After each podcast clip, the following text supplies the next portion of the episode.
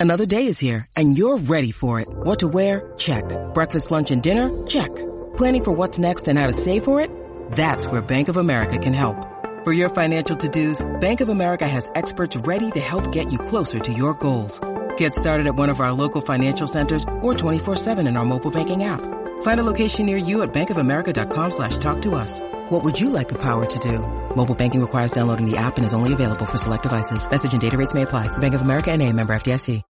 When you need mealtime inspiration, it's worth shopping Kroger, where you'll find over 30,000 mouthwatering choices that excite your inner foodie. And no matter what tasty choice you make, you'll enjoy our everyday low prices, plus extra ways to save, like digital coupons worth over $600 each week. You can also save up to $1 off per gallon at the pump with fuel points. More savings and more inspiring flavors make shopping Kroger worth it every time. Kroger, fresh for everyone. Fuel restrictions apply.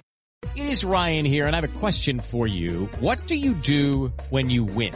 Like, are you a fist pumper? A woohooer, a hand clapper, a high fiver. I kind of like the high five, but if you want to hone in on those winning moves, check out Chumba Casino. At ChumbaCasino.com, choose from hundreds of social casino style games for your chance to redeem serious cash prizes. There are new game releases weekly, plus free daily bonuses. So don't wait. Start having the most fun ever at ChumbaCasino.com. No purchase necessary. VGW. Void were prohibited by law. See terms and conditions. 18 plus.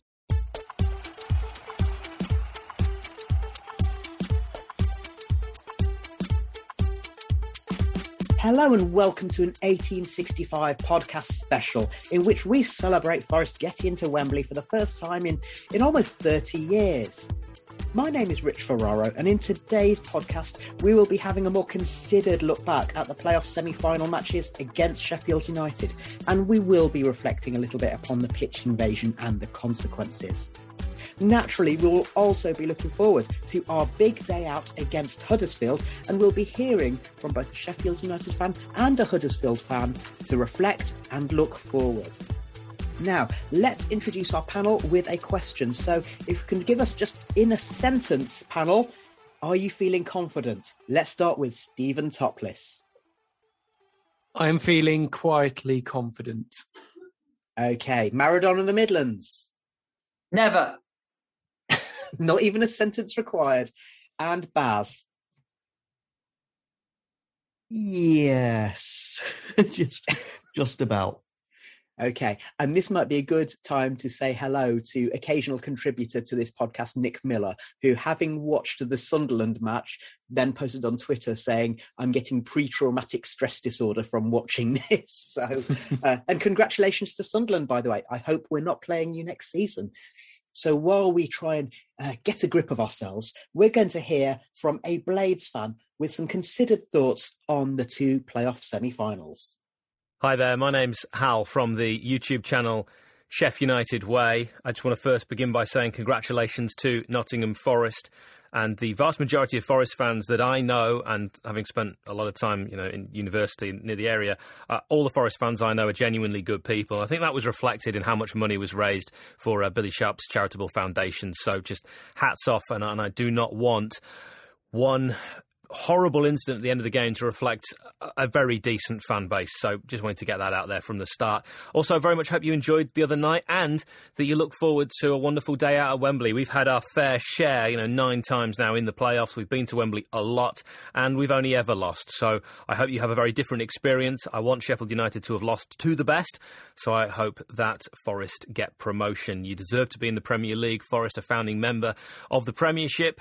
And I believe a top flight club with a wonderful, wonderful history. I actually live quite close to Stuart Pearce and I often see him on my uh, walks on the Phoenix Trail. So, uh, Psycho and myself, I'd like to say we're now on first name terms because I've seen him that many times and yeah, a really, really nice chap. But looking back at that game, uh, you know, a horrible game for a Sheffield United fan and Forest fan, I would imagine. Lots of nail biting, at times end to end, at other times very much dominated by the Blades, but it just wasn't to be for United. And I think over the piece, even though we won the, on the night 2 1, our first ever second leg away playoff win in 90 minutes, I actually never really felt confident that we were going to win that game. And that's probably just my my bladiness, you know, supporting United as long as I have since 1982, I know that you get a certain feeling, and I just never felt it. I'm as excited as I got at that second goal, which you can see on YouTube on the watch along. Deep down, I, I think I was pretty much resigned. And certainly when it went to penalties, I, I held very, very little hope. Trying to remain positive, but I, I, certainly wasn't surprised that the Forest fans that were telling me beforehand that they were uh, booking their hotels for Wembley were, were quite right to do so.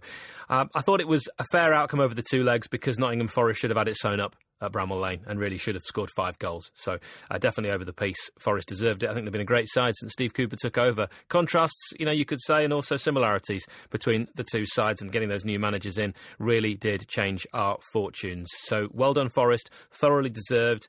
Good luck in that playoff final. Huddersfield, we've played them in a playoff final. Never easy, but I hope you have a great day. Hope the weather's kind to you as well. Makes a huge difference. and that's something that Brits always talk about. And if, if, of course, for whatever reason, it doesn't end up happening, I think it's really important that we try and stem the the aggression that some fans now have between the two sides. I don't think that rivalry is particularly healthy. And as I say, all the Forest fans I know have been really good, genuine people, and raising that money for the Billy Sharp Foundation. Hats off, incredible. Uh, hopefully, hopefully, you are celebrating at Wembley and have a wonderful day out. Well done. Thank you very much, Hal, for joining us and contributing those very magnanimous thoughts. And we wish you all the best. Now, Baz, we recorded our match report on Tuesday night when we just got home after a very, very, very long evening. And um, so we're still a bit raw. And obviously we were jubilant, but but emotions are still pretty high. So what did you make of Hal's considered thoughts? First of all, that was really, really nice of him. Um, in general, he just came across really, really well. Um, I think arguably, yeah, on balance over the two legs, we deserve to go through. But it worries me a lot that we should have had it in the bag and we didn't, and it took penalties to get there. Um, so yeah, it's um, we could talk about the pitch invasion and stuff, I, guess, in a bit. But yeah, on the football side of it, yeah, we should we should have we shouldn't have had to to go through that in the first place. Um, and obviously, with our playoff history, then the fact that we we can we gave away that lead um, put me through a lot of anxiety. yes, and and as you mentioned uh, in our match report, it, it, was it was quite a moment that I noticed out of the corner of my eyes, commenting to one of my uh, non-Forest supporting friends, and I just said, I was sat next to Baz, and he, he ah, just in extra time, he just put his hood up and he just hunched down. so, um, all right, Maradona the Midlands, you're probably the uh, the least optimistic of of us on this podcast today, and I think it's worth reflecting on the fact that I saw someone mention that Forest were actually ahead for 155 minutes of the two legs of the of the playoffs. So, uh, do you think that, as Baz said, do you think it's actually on reflection, just about fair that Forest were probably the better team over the two two matches? Yeah, I think so. Overall, I think we created the better chances, especially in the first leg. Um, the second leg, Sheffield were undoubtedly the better team. They they sort of stopped us playing and and stopped it from being a football match, which I think was a mistake they made in the first leg. They were sort of buoyed by the confidence of the win against Fulham and thought they could beat us at football, which I don't think many teams can not only in this division but probably division above as well. Um, but yeah, I've been being the pessimistic Forest fan that I am. I I was pretty sure that we'd blown it by not taking all those chances. And that last minute goal just capped it off for me. And the first 15 minutes or so, I was very worried because they, they were they looked like they were in the mood, and we just hadn't turned up. And that, that goal settled me down. And then I let I let my optimism gets away get get away with me get get away from me. I don't know what's the phrase. I've lost i've lost thought now but um so much so that at half time i was looking on the huddersfield website to see how how they were doing their wembley tickets. And uh, then I, was I was, I was I was cursing myself in the second. I was like why? Why? I know you can't do this. Why are they looking at how where how to get wembley tickets? And um yeah, and I was by by the by the time they scored the second goal, I was convinced we were going to lose because they were just scoring with such ease. They just just reminded me of Yeovil and Blackpool, the way they just walked through and scored. I was expecting them to turn three or four or five by by the end of the match. So it was a, a very pleasant surprise that we managed to get through. Uh, Stephen, uh, yeah, I mean, Maradona Midlands touched upon something quite apart from his superstition or maybe cursing it. Um, Maradona Midlands touched upon something that was very important, and and we talked about at length after the first leg, which was we didn't take advantage of that first leg match. We should have won, you know, by four or five goals, shouldn't we? We should. And when you're now looking towards a final and a one-off game, you need to take your chances because if you don't, a team like Huddersfield will punish you. We've seen that throughout the season. They're a side who hang on in games sometimes, but they find a way of winning even when they've not been at their best. So, from Forest's point of view, that first leg at Bramall Lane has to be a lesson that we need to take our chances and when the opportunities arise, put the game to bed because we don't want to see a repeat of what happened in that second leg where certainly in the second half of the second leg, it felt like Forest were not in control of the tie anymore. Up until that point, and in spells of the first half of the second leg, we felt like we were in control and the better team. The second leg, that all evaporated. And I think that's why, as Maradona of the Midlands touched on, it felt like the game was slipping away from us as it has done before against Yeovil, against Blackpool in the past, those kind of matches. And yeah, my big concern was when the pressure was on and suddenly we had a team coming at us with nothing to lose. We, we were all over the place, but thankfully we, we regained ourselves in extra time. I think Sheffield United tired as well, which helped.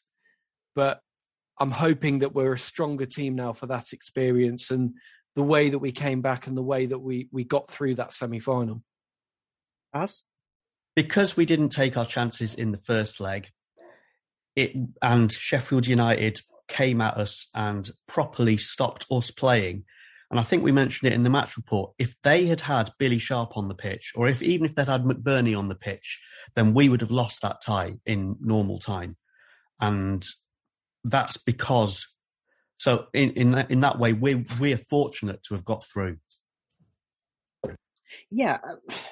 And we'll talk about McBurnie being on the pitch a little bit later. Um, there's a slightly different context to that. Now, I'm just going to throw something out there, and, and I'll be interested in your thoughts. Although we lost recently against Luton and Bournemouth, and we bemoaned the fact that both of those teams kind of shut us down, meant that Forest ended up playing longer balls and so on. I think the only two matches where we kind of convincingly lost were Middlesbrough and Cardiff. And now, hear me out on this one before you before you shut that down, because against Luton and Bournemouth, if we'd scored, we wouldn't have lost. And if we'd had decisions, we did score at Luton and and it was chalked out. We probably should have had a penalty at Bournemouth. And so those things would have added a different complexion to the match. And against Bournemouth in particular, well, against Luton, we conceded a penalty. Against Bournemouth, we conceded a late goal where, admittedly, we switched off. Now, I'm not denying that we got outthought and outplayed in those games, but does that give you any hope, Maradona the Midlands? Um, yeah, I suppose I, th- I think that the big picture Wembley will help us. Um, the two talking of Luton and Bournemouth, they they both appear to be smaller pitches. I don't know the exact measurements, obviously, but they just come across as smaller pictures. So I think the big pictures will the big pitch at Wembley will help us.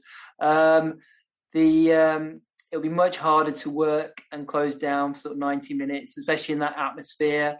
Um, I think that it, yeah, I, I think we, it does give me optimism, and I think it it will be more of a football match. I think they may they may try for the first half to try and stop us playing, but I don't think they can uh, maintain that for 90 minutes. Okay, and and Stephen, one thing that also occurred to me, you mentioned about how the Blades players, I think after 80 minutes they were a bit knackered, weren't they? And and I think that's why we were able to repel them and and actually for a little period um, we we did kind of regain our composure there. But thinking about Bournemouth and about Sheffield United in the second leg, I wonder as well, actually, that Premier League experience that the players have. You know, these are two teams with Premier League players, Premier League management. Um, I think that experience showed against a Forest team that is still when we think about it, has got academy players and loanees making up the bulk of the 11, yeah? Yeah, the the depth that those teams have, and you look at somebody like Sander Berge, who's a Norway international. He costs thirty million pounds. You've got Morgan Gibbs White, who's one of the best players in this division, and probably should be playing in the, the division above. And then Bournemouth with the the Premier League players they still have, and the strengthening that they were able to do with their money in January. Yeah, that, that there's more depth in those squads, and I think there is that that Premier League experience. But at the same time, we've equipped ourselves well against Premier League sides in the FA Cup this season. Arsenal, Leicester, Liverpool, we gave all of them a good game. Could have even beaten Liverpool on another day with a chance going the other side of the post and an offside decision going another way. So if if there are any doubts about Premier League experience in our squad, I, I think we forget about it and just focus on the fact that we've actually performed very well against Premier League sides in knockout football this season. I think that is a massive advantage when it comes to how we approach this game and how the game will play out at Wembley. Baz, on, that topic, uh, before we started recording, you were harking back to to the FA Cup run, and you're saying about how those were one-off matches. Is it easier if you are a player who's mostly played at academy level and championship bottom half? Is it easier to acquit yourself against a Premier League team, knowing it's a one-off game and therefore there's nothing to lose, than it is in the playoffs where actually having got there, you, you've got everything to lose? Probably. Um, I think as well, if it's a, a, a one-off game, then you can build it up, and because I think that the, one of the things that say the, the difference between an incredibly talented academy player, like say you, um, Johnson's a bad example because he's he's actually done this, but say Alex Mighten, someone like that who's come through the academy and is just breaking into the first team, the difference between that and someone who's been there and done it is their consistency. But consistency doesn't matter on a one-off game. So that that talent that they, they've got, they just need to make it happen for that 90 minutes. They don't have to worry about what happens afterwards. So I think that could be very, very useful for us. And as you say, as the Maradona the Midlands says, the, the bigger pitch as well, I'm sure is going to help us. Mm. And uh, coming back to you, Maradona the Midlands, do you think that in that, you know, Baz was about to talk about Brennan Johnson, in a way, Brennan's going to be in a better position to advise players like, you know, players who are stalwarts of, of the Forest team, like your Worralls and McKennas and, and Yateses and, and even Garners, because although they've played big matches, Brennan's been to Wembley in a playoff final and he, he's been there and done it. Do you think that will help? Yeah, I think so. I think the experience has to help. Um, I don't. Yeah, I don't know how much advice he'd be able to give the others, but I mean, for his own personal performance, I'm sure having having been there, experiencing nerves before, he can maybe improve on what what went wrong last time. And um, yeah, it's, it's got to help. I think I think Steve Cooper's so clued in on everything. I think it. I mean, the, the penalties the other night it just it's just a, a prime example of that. That I think everything will be focused to just preparing them to uh, a perfect level during this week now. And um, I can't imagine there'll be many, many teams who've ever been as well prepared, uh, both mentally and physically, uh, going into a Wembley match as this Forest team will be. Uh, and as you'd mentioned the penalties, I don't want to dwell too much on it, but two things. Firstly, um, Stephen, as you'd mentioned, Sander Berge, he was the only player who was listed on um, Samba's water bottle whose penalty kick he didn't manage to save because I didn't see N'Diaye's name on there. Um, I don't think he was expecting him to take one. Um, and then also, I want to apologise to Joe Lolley because I said that it was one of the worst penalties I'd ever seen, and actually, it looked it was closer than it looked on the night. Um, funnily enough, when uh, when it went to penalty shootout in one of our other WhatsApp groups, uh, one of our mates posted a picture of Chris Waddle because he said it's pelantes, um, like he famously said on the radio, and put a picture of Chris Waddle. And I said, was that in? I went back afterwards and said, was that in anticipation of Joe Lolley's penalty, which was pretty much a carbon copy of the Waddle penalty in 1990 for those of uh, those of us who are old enough to remember. Um, but Stephen, I want to take a step away from that just for one second, because obviously you were at the match on Tuesday night and one of the incidents that we discussed briefly was Heckingbottom when he shoved that ball into Jed Spence's midriff. And do you think that was actually a very clever piece of management? He did that to kind of take the sting out of Forest and kind of it was a psychological blow. I think he, he wanted to make it into an ugly game because he saw that that was the only way Sheffield United were going to come back into it. At that point, we'd restored the two goal lead with Brennan's goal, and I think it was slipping away from Sheffield United in that that first half after we'd scored. So I think he was just desperate and trying to find a way to get the match back on the terms that he wanted physical, aggressive. Um, obviously, I think he was quite an aggressive actor. I, think he was quite lucky to have not been sent to the stands, although I, w- I do wonder if the referee gave the yellow card instead of the red, because if you'd have sent Heckingbottom to the stands amongst all the Forest fans at that point, I don't think he would have uh, would have been in uh, very welcoming company, shall we say. So um, it was poor from him, but I can understand why he did it. And you could argue that the way they came out in that second half, it worked for them because they, they it g'd them up, didn't it? When that when that when that after that happened, and that carried them through the second forty five minutes. And Baz, you're nodding your head there, and of course, uh, on in our match report on Tuesday night, we did say that we think that maybe it was Michael Oliver trying to make sure that the referee wasn't at the centre of the story because you know Forest win match after Heckingbottom centre stands in first half would have been a very different story than Forest win on penalties, wouldn't it? Yeah. I, I also, I think I think I said on uh, in the match report is we we started chanting you're just a rubbish Neil Warnock, and I think Heckingbottom's half-time team talk was probably what would Neil Warnock do in this situation, and that's exactly what they did to us. They did exactly what a Warnock side would do, and obviously the Blades have got that in them. Mm. Um, let's move on because we do need to talk about about pitch invasions. And the night before our playoff semi-final, we saw Huddersfield fans uh, run onto the pitch to celebrate, but in the process, James Bree got clouted on the head as an away player who was just lost in the moment of having, you know, lost his playoff semi-final. Um, that wasn't acceptable. There was a Luton fan, an, an, an old chap in the away end who had a coin thrown at him and there's a picture of him with claret running all the way down his head. That's not acceptable. And Baz and I discussed, and Baz, you were quite upset on Tuesday night because you were saying this is taking the shine off the night because what should be a great story about a fabulous encounter, a classic playoff semi final over two legs, has become a story about fans basically acting in a, in a thuggish and brutish way. Maradona the Midlands, you were not at the match. What did it look and feel like from somebody who was watching from afar? Um, initially, the I don't think that the TV people didn't really, or the radio and the radio people, just sort of describe it as sort of jubilant scenes. It's become almost acceptable now.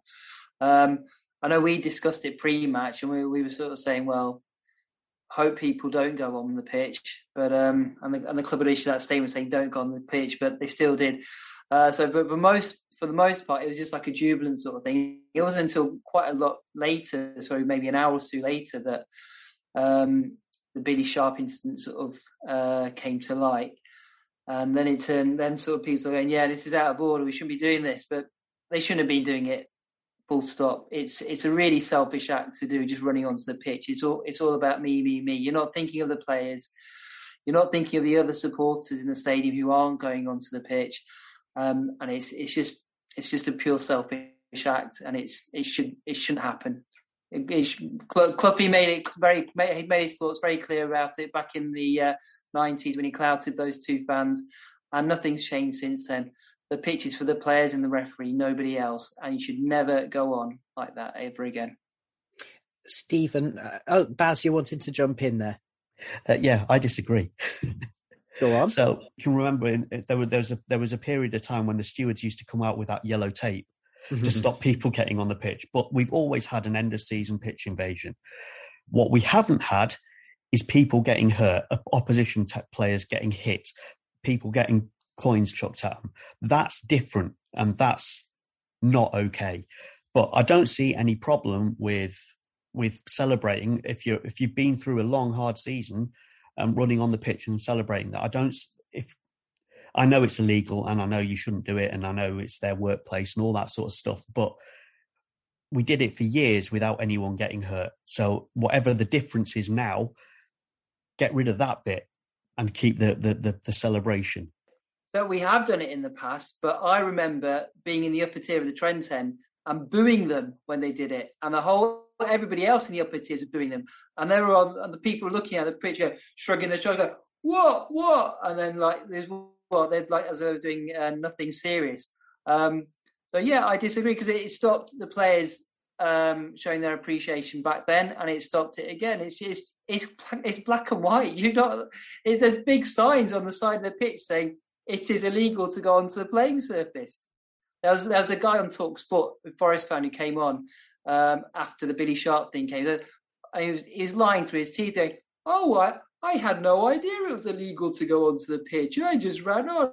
Just the moment took over me, and it's not the moment taking over taking it, taking over them. It's a premeditated act. They talk about it before the game. They talk about it during halftime and during the game, and they're waiting to go on. And it's it's not acceptable. I mean, there's, there's maybe reason people are talking about drugs and things being involved now, but that doesn't make it okay. And I will come back to that in just a second. Um, but also Maradona the Midlands, one of our um, friends who uh, regular podcast listeners will have heard, Luton fan Ryan, he was in the away end at Huddersfield, and he was saying that just like Forest fans experienced at Bournemouth when Bournemouth beat us recently and were celebrating their promotion, there's always a, a set of fans who will go and goad the away fans.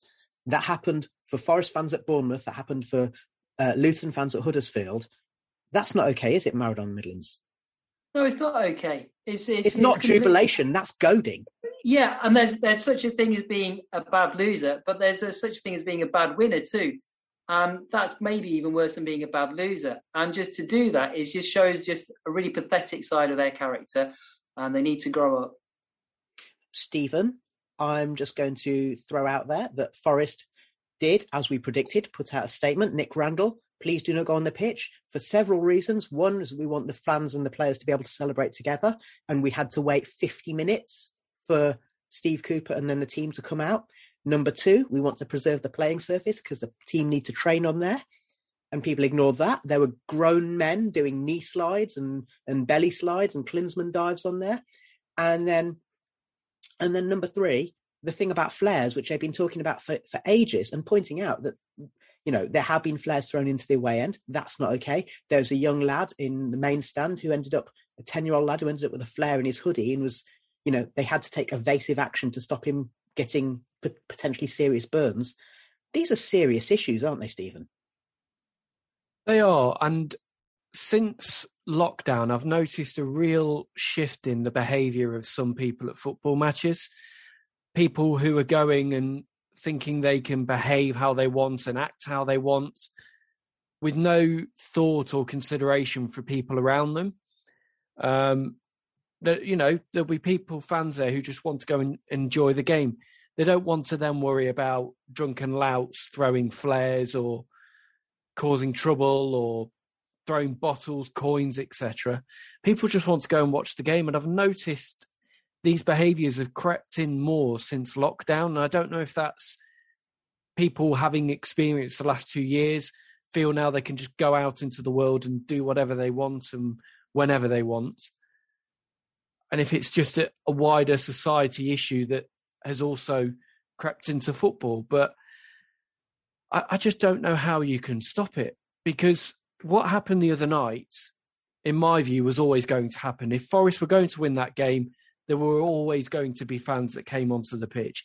People were openly saying it on social media before the game.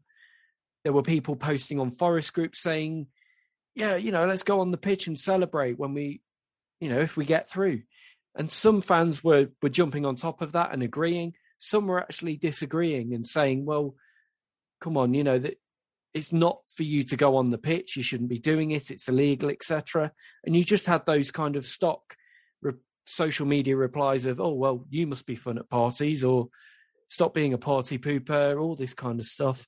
So there were always going to be people entering the pitch.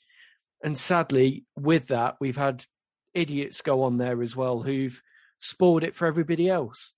And we're talking about that instead of actually reflecting on Forest creating a bit of history and producing a memorable night's football.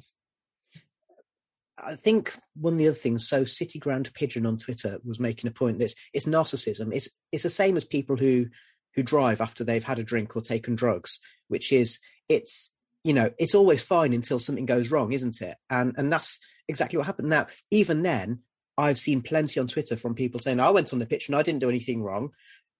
It was just that one idiot. But none of that would have happened. The the Sharp thing wouldn't have happened. The McBurnie thing, whatever it is, and we don't know what it is yet. The McBurnie thing wouldn't have happened.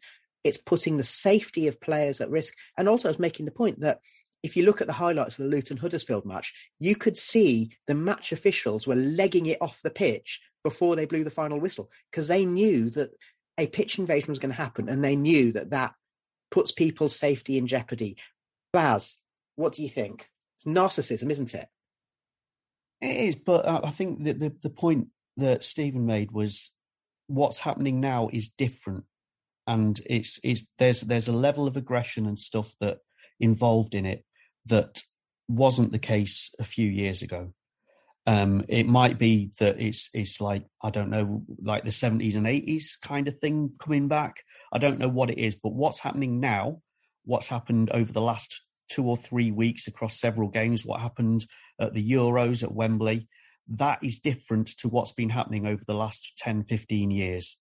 And I think that's the, the problem more than just the pitch. Oh, the pitch invasion allows it to happen, yeah, and get rid of the pitch invasion and it won't happen. It will just move somewhere else. But it is a wider, as Stephen said, there is a wider thing going on here. So you hear about retail workers and everyone else complaining about about being abused in, in, in the streets and stuff like that. So something's happening and it's making us look bad, but it's not down to the pitch invasion that's making us look bad. It's the thing that's happening that's making us look bad. Mm. So we'll have to leave that episode of the moral maze there for now because we've got plenty more to talk about. So thank you everyone so far. Um, listener, in just a second, we'll be back and we'll be looking forward to our big day out at Wembley. You're listening to 1865, the Nottingham Forest podcast. Hello, it is Ryan, and we could all use an extra bright spot in our day, couldn't we? Just to make up for things like sitting in traffic, doing the dishes, counting your steps, you know, all the mundane stuff. That is why I'm such a big fan of Chumba Casino. Chumba Casino has all your favorite social casino style games that you can play for free anytime, anywhere with daily bonuses. That should brighten your day a little. Actually, a lot. So sign up now at ChumbaCasino.com. That's ChumbaCasino.com. No purchase necessary. VGW. Void were prohibited by law. See terms and conditions. 18 plus. Hello there and welcome back to 1865. We're delighted to be joined by a friend of the podcast, Brady Frost from the Huddersfield Fan Podcast, and he takes that chance. Now, welcome to 1865 once again, Brady, and congratulations on reaching the playoff final. Um, my first question to you is really, as a Huddersfield fan, how has this season matched up to your expectations? Hi guys, thanks for having me on, and yeah, congratulations to you guys too. Um, you know, an amazing achievement to to reach the playoff final. Has the season um, lived up to my expectations? Not in the slightest. Um, it's been you know far far better than I could have possibly imagined. You know, given last season, we didn't, I think we only won three games in twenty four in the league in the end. You know, finished twentieth.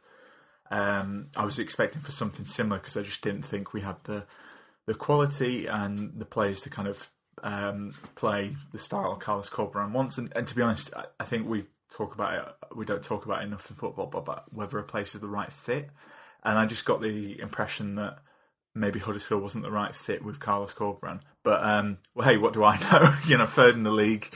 Um, you know, in the playoff playoff final, it's fun. It's been a fantastic season. Um, you know, and one I think um, town fans have you know really enjoyed. I think it's again, because obviously uh, we were in the playoff final in 2017, and that was considered like one of the great teams. Um, it's strange because you know this team has finished on more points than they did under that uh, under David Wagner's season, Um, you know, I th- I would argue this squad is better. You know, in terms of um, a lot harder to beat. Whereas under Wagner, we you know we could lose again four 0 but then you know win a big game. So yeah, it's been fantastic, and um, you know I think full credit to Carlos Corberán for you know getting his methods across, tweaking his tactics. I think that's been a big part. You know, hard to beat.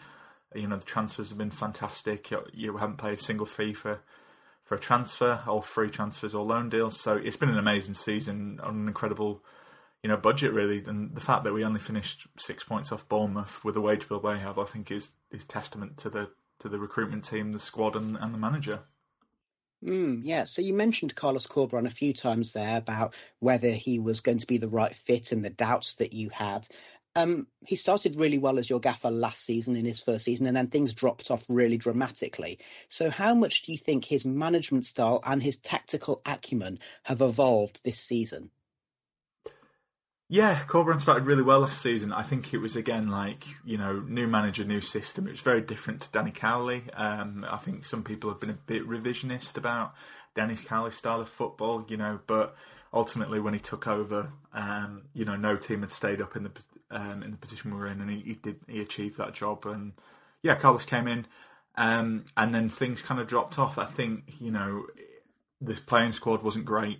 Um, you know, there was players who didn't want to be there um, you know, players who just weren't good enough. And to be honest, we got a lot of injuries, and Carlos had to, um, you know, had to chuck in some of the youngsters, and some fared better than others. You know, others others suffered. Um, I think what's really changed this season is they've they've adapted. I think you know when he came in, obviously being the Leeds under twenty three managers and working with Marcelo Bielsa, I think a lot of people were making comparisons to Marcelo Bielsa, but I, I think Carlos, what has really impressed me, is his ability to adapt. You know, um, you'll hear when other managers speak in their pre-match press conferences or after.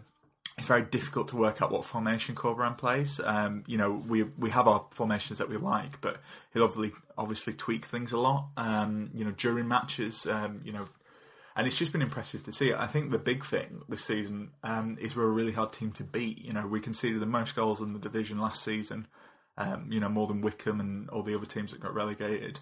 And we're just we're hard to break down. You know, I think people refer to it as a bit boring, but again, like you know, that was our problem and they fixed it no end. So. Yeah, I, I just think we're a tough team to beat, and I think he's adapted, and you know, like all good, all good managers do, you know, looks at the tools he's got, and you know, he's making, you know, great use out of them, and yeah, long may it continue. Um, yeah, just been really impressive. Mm. So let's move on to talking about the head to head between Forest and Huddersfield. So Forest and the Terriers have beaten each other this season. Well, I'm still not quite sure how we didn't score against you in the league match at the City Ground. Um, what do you think about the Reds' form and, and how they looked in the run up at the end of the season? Yeah, I think that game you're talking about that was a bit, um, you know, obviously you guys are a great attacking side, and I think we just, um, again, as I touched on in an earlier answer, we, we're quite good at you know, again, you could argue maybe it's lucky in that game, but we've had quite a few of those games where we, you know, managed to ride it out and, and get a victory, maybe against a run of play. So, you know, maybe there's something in that.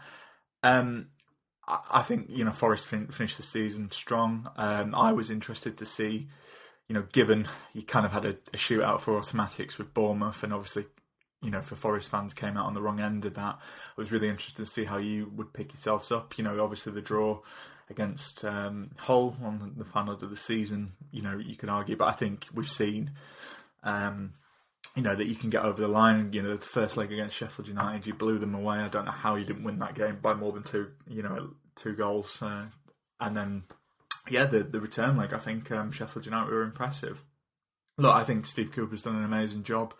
Um, you're certainly, I think we're the two probably the two most informed teams, you know, in the league. So it'll be an interesting matchup. Um, yeah, I, Forest were the, to be honest, Forest were the team I was I was wary about, you know, out of all the playoff teams, just because you have got a good side. You know, I, I, think I would argue, given the players you've had, um, you know, you maybe have been finishing in false positions before, and we know how bad it was working with Hughton.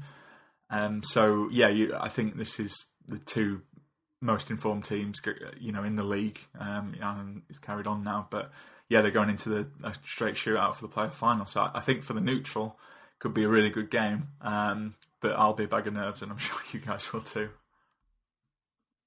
Oh, absolutely. Um, I think the playoff, uh, when you get classic playoff matches, it's always a case that it's great for everyone except the fans who are actually involved. And uh, the Sheffield United match, uh, especially the second leg, I think is probably testament to that for us. Now, we've talked about that idea, you know, you mentioned the Hull match. Forest have finished the season with quite a few players who are playing on one leg. We're carrying a lot of niggly injuries. How's your squad looking? Yeah, our squad's looking looking okay, really. Um, so it looks like we'll miss Matty Pearson. Um, he's been injured. He's been out for I think for four or five weeks now. Um, didn't play any of the semi-final matches. You know, there was talk about him coming back, but I, I doubt we'd stick him straight in, uh, even though he's a big character and has been really good this season. Um, Sorba Thomas, I think he was kind of the key one. Um, you know, he came on for the last half an hour against Luton and you know provided the assist and has been so important to us this season in terms of set pieces. So um, yeah, he should be he should be fit for the final. Be interesting to see if he starts or if it is another sub appearance. Um, Danny Ward, who's been our top scorer this season, had a really good season and really impressed a lot of town fans. Uh, not just with his goals, but his uh, work off the ball and you know the press and the energy he brings to the team. Uh, he went down injured uh, in the first half of the semi-final second leg. Uh, we've not really heard much about that, so you know, fingers crossed. I think that would be the main main concern, but it could mean that Jordan Rhodes, um, who obviously got the winner against Luton, um, you know, in the second leg, could start. So, yeah, the, the team's looking okay. A couple of injuries, as you kind of expect it at this point, but I think um, you know what's been really successful to the team is the is the fitness of the side, you know, and we can keep going and going long games, and yeah, I um, I think that's boded really well for us. So um, yeah, fingers crossed.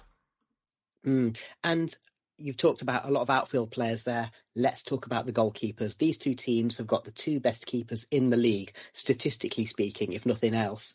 Um, do you think that they're going to be busy on the day?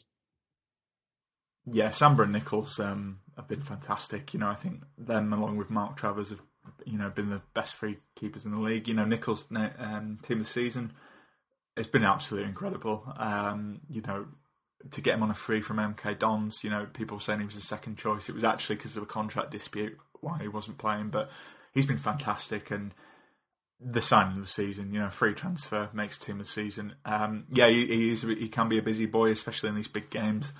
Um, I think he will be busy, you know, at Wembley. Uh, I think Samba will as well. Um, it could be an interesting game, you know you guys are quite ferocious in attack, and I feel like you come in waves and like try and blow teams out of the water. And I think if we're going to get any joy on the day, Nicholls will be heavily involved. And you know, I don't think it's just his saves. Um, what's really impressed me this season is his calmness. You know, he calms the defence. He takes the sting out of attacks. Um, and as you guys have probably seen, he loves to time waste. So uh, I'd expect to see some of that, especially if you guys are on top. Um, yeah, Samba as well. You know, I was his penalty shootout heroics for you guys were um, were amazing, and uh, I've already seen Huddersfield Town be uh, victorious in penalty shootouts at Wembley. Um, I really hope it doesn't go to penalties.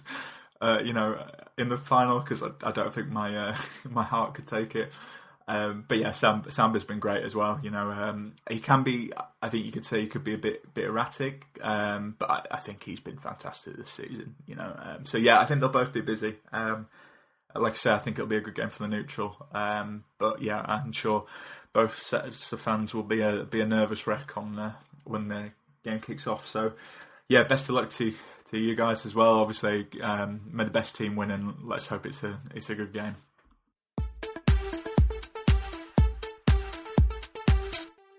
Thank you very much, Brady. As you said, may the best team win. So we're joined by Stephen Topless, by the Maradona the Midlands, by Baz, and by Tom Newton, who's joined us for part two. Um, Tom, just very briefly, I started today's podcast by asking our panel if they're feeling confident about the big day out. Um, how are you feeling? Um, I'm not too bad at the moment. I think if we can play like we did in the first half in the first uh, leg against Sheffield United, then I think we will win. But if we play like we did in the second half on Tuesday night, uh, I think we might make things difficult for ourselves. But like uh, Brady says from the Huddersfield podcast, may the best team win. You very kindly provided a combined Forest versus Huddersfield 11. And I'm going to read that out. Now, the, uh, the others in this group haven't, uh, haven't actually seen or heard this yet. So I'm going to be very interested in their opinions. So your combined 11 was Samba in goal. Uh, we've got Spence, Cook, McKenna, Colwill, and Harry Toffolo at the back. Then we've got Lewis O'Brien, Jimmy Garner, and Sorba Thomas in midfield, with Johnson and Davis up front. So, thank you very much for providing that, Tom. Um, Baz, I'm going to ask you what you think of that team. Um, I was pretty good, in it, for a championship side. Better than Bournemouth. um, well, actually, that that'd be quite interesting, wouldn't it? Or uh, that that side against Fulham, maybe. That'd be an, an interesting game hey, to watch. Forest can already beat Fulham. That's not a problem. yeah, but then, yeah, well, yes. Um, you can't really complain at that, can you? Uh, more, more us than them, though. Mm, okay, Stephen, I'm going to put to you something that I put to Tom earlier, which um, is I think Huddersfield fans would be frothing at the mouth about Samba being picked ahead of Lee Nicholls. Now, as I mentioned in the interview with Brady, they are statistically pretty much neck and neck in terms of their championship records this season. But um, oh, before I come to you, Stephen, Tom, what was it that you said in response to, to that? Samba's a prick, but he's our prick. Yeah, we've heard that before, haven't we? What do you think, Stephen? I think the other night tips it in Samba's favour. You know, the way that he, the big saves he made and the way he took control of that penalty shootout. Um, if it goes to penalties, I'd fancy Samba over Nicholls, in all honesty. So um, both excellent keepers, but yeah, Samba edges it for me. Okay. Maradona the Midlands, do you think the big match is going to end up being a tale of two keepers? No idea, but um, uh, I hope not. I hope it's more more to do with exciting attacking football and uh, uh, probably scoring about four or five goals. But um, it's yeah, they're, they're very evenly matched teams. The record sort of across the season shows that. So it's it, it, it might be it might just come down to one wondrous save um, at the end of the game that sort of tips it one way or the other. But time will tell, as they say.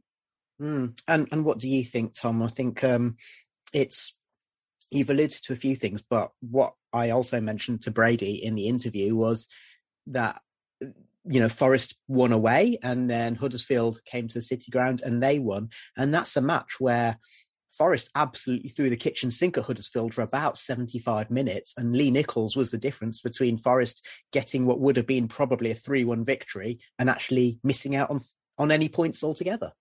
Yeah, we we pretty much matched them over the season. You know, like if when you play because we played them in the cup, and I think for like for the first quarter they were all right. Then we just like took control of the game, and similar thing happened just after Christmas when we had all the chances and just ultimately couldn't put it in the uh, back of the net on the night. Then, and I think um, the game at their place, what September, when Steve Cooper was near enough announced as manager, I think the shackles were like took off the players then, and they played with a bit of freedom, and it gave us like a an outlook of what things may be like under Steve Cooper because if you remember, the formation completely changed, and that probably I think it was did Chris Hughton get the bullet the, in the midweek of that game or whatever it was before, yeah.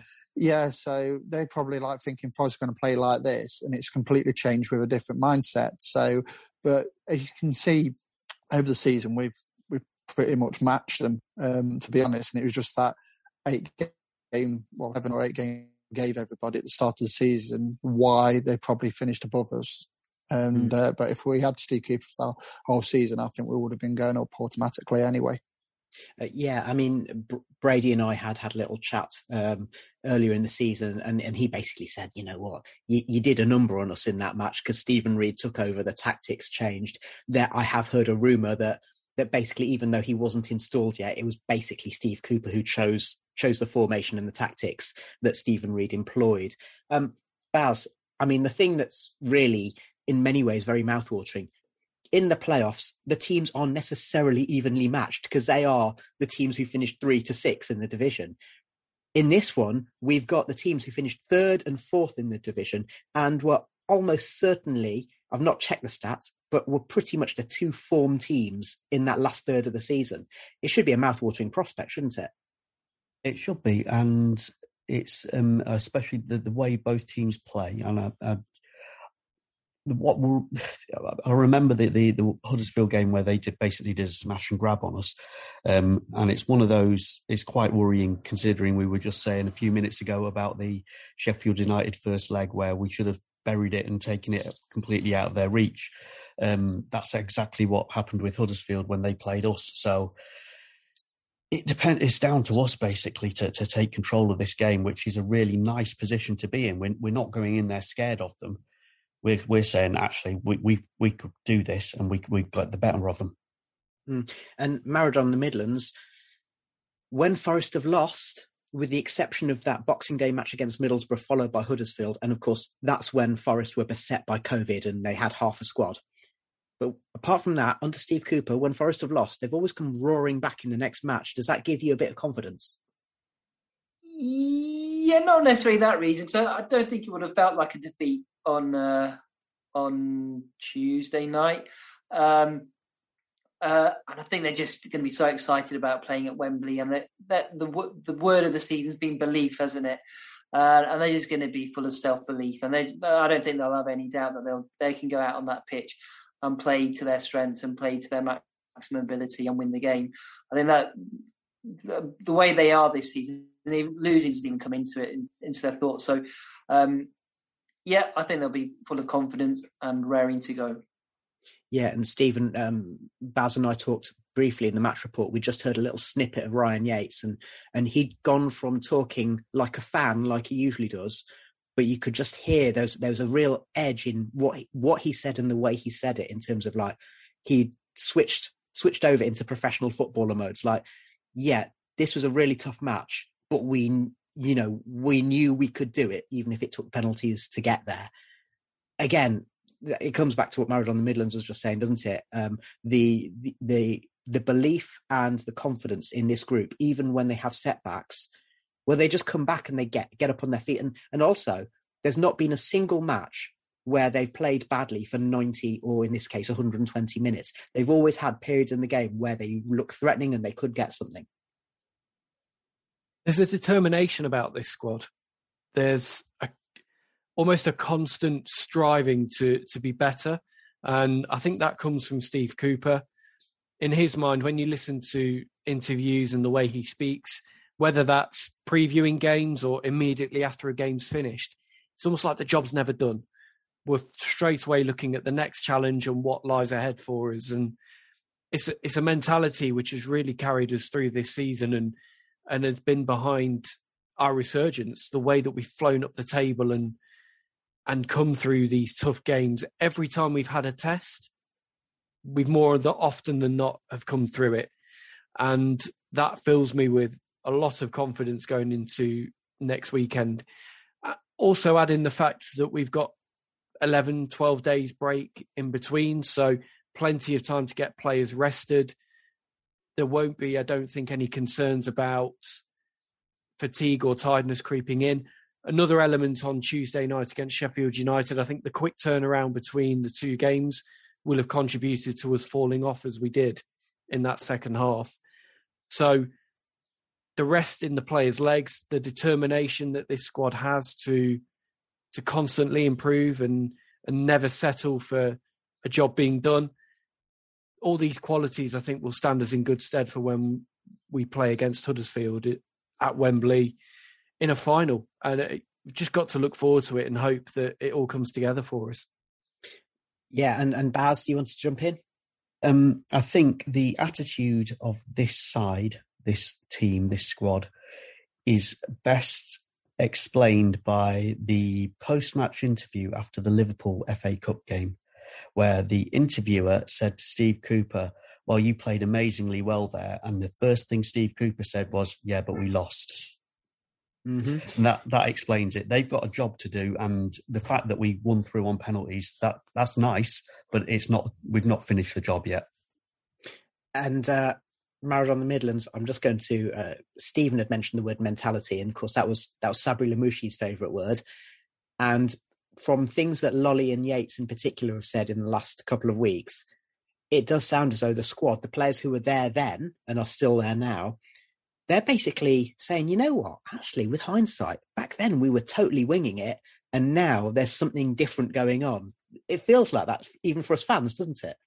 Yeah, I mean, to hark back to an even older manager, um, Sean O'Driscoll, word process. I think the, the, that's that's shines through in, in everything Steve Cooper's done. It's they they follow a process, and it and it's I think because it's been proven out on the pitch, the players believe in it 100% now. If they had a few dodgy results at the beginning, there's the doubts creep in and think, oh, what's this nonsense? you know, well, I don't believe in this. So just you have to give it 100% and all the old cliches. You just run hard and all that. But the process, they follow a process, and it's clear to see during the course of the season, and that's that's really that's really made the big difference this season. But it's the hmm. same mm. players who've been bang average for for years at Forest, some of them, um, and they've been managed, managed, to sort of lift their performance levels and um, perform on a consistent level. Yeah, um, I should mention that uh, for the listeners' benefit, every time someone mentions Sean O'Driscoll, Baz starts crying. So, um, Tom, yeah, it's it's really remarkable, isn't it? How not only has Steve Cooper got raised that level, but also the other thing I just want to very briefly reflect upon is every single interview that Steve Cooper has given since he's become the manager of Nottingham Forest Football Club has been a searingly honest and b has struck exactly the right he's never said anything wrong has he and you contrast that to the last manager who got us to the playoffs Billy Davies, where he never said anything right yeah and another thing is is everything he says we we believe in it and you can see that even if during the game on tuesday the fans dragged that that team to extra time and penalties. Even when they scored their second goal, everybody was up on the feet, and I've never seen that with Forest fans. We know we're a very fickle bunch, um, but this is all down to Steve Cooper's mentality and belief, and he. We get him, he gets the club and everything. And it's the first time everything's just linked in in about 20 odd years worth of uh, and more supporting this uh, football club of ours. Mm. And, and Stephen, oh, again, just very briefly, if, if you will, it's true, isn't it? Um, uh, the city, I've never heard the city ground be so noisy for the full duration of the match. There's that little period in extra time where there's just a bit of a lull. And I think, to be honest, as I said the other night, because everyone was knackered. The players were knackered, the managers were knackered, the fans were knackered, and it just calmed down. But then Yatesy also said 117 minutes, like the fans turned up the volume and we thought, we can do this, we can do this. And I have to say, although playoffs are always a lottery, I was as confident as I've ever been because of us being there, of the occasion, of the mentality of the players, that we could do it. It does feel different this season. It really does. With previous playoff campaigns, and there was a little bit of a worry that this would creep back in on Tuesday night when Sheffield United got their goals, that we could see it all happening again, another collapse and another season ends in in dramatic fashion, but not in the right way for us. The mentality is so different. Everybody's bought into it. The players, the fans, the manager gets the club.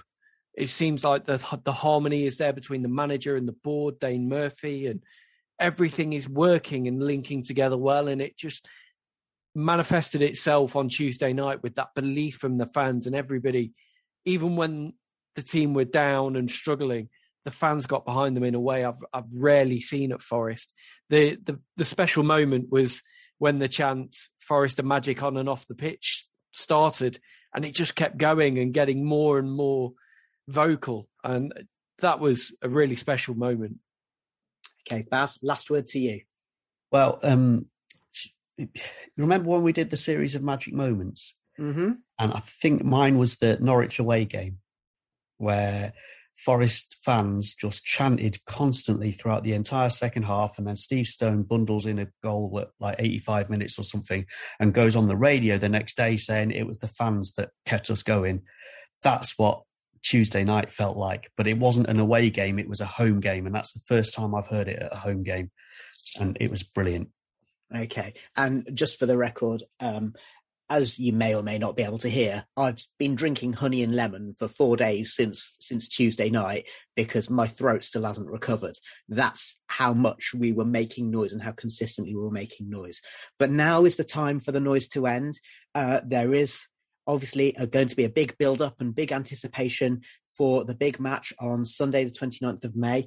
If you've got a ticket, we'll see you there. If not, cheer us on from home. Make Nottingham the noisiest place in the country. And also, congratulations because Notts are taking over London. Um, Mansfield Town will be there the night before us. And good luck to Notts County with their playoffs to try and get to the London Stadium. I want to say a big thank you to tonight's panel Baz, Stephen Topless, the Marriage on the Midlands, and Tom Newton. I want to say thank you to Hal from the Sheffield United Way and Brady from And He Takes That Chance. And also thank you to producer Winston.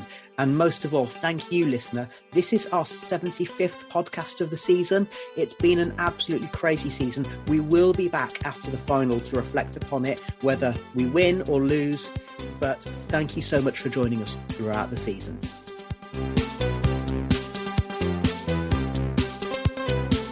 Yeah, um, because we didn't take those chances in the first leg.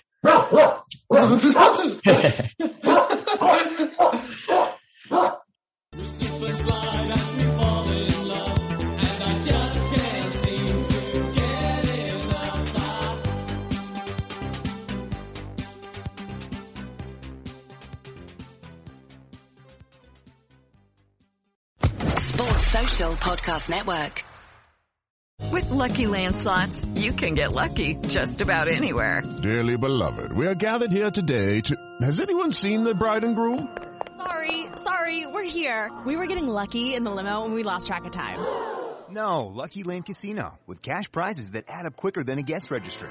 In that case, I pronounce you lucky. Play for free at LuckyLandSlots.com. Daily bonuses are waiting. No purchase necessary. Void where prohibited by law. 18 plus. Terms and conditions apply. See website for details.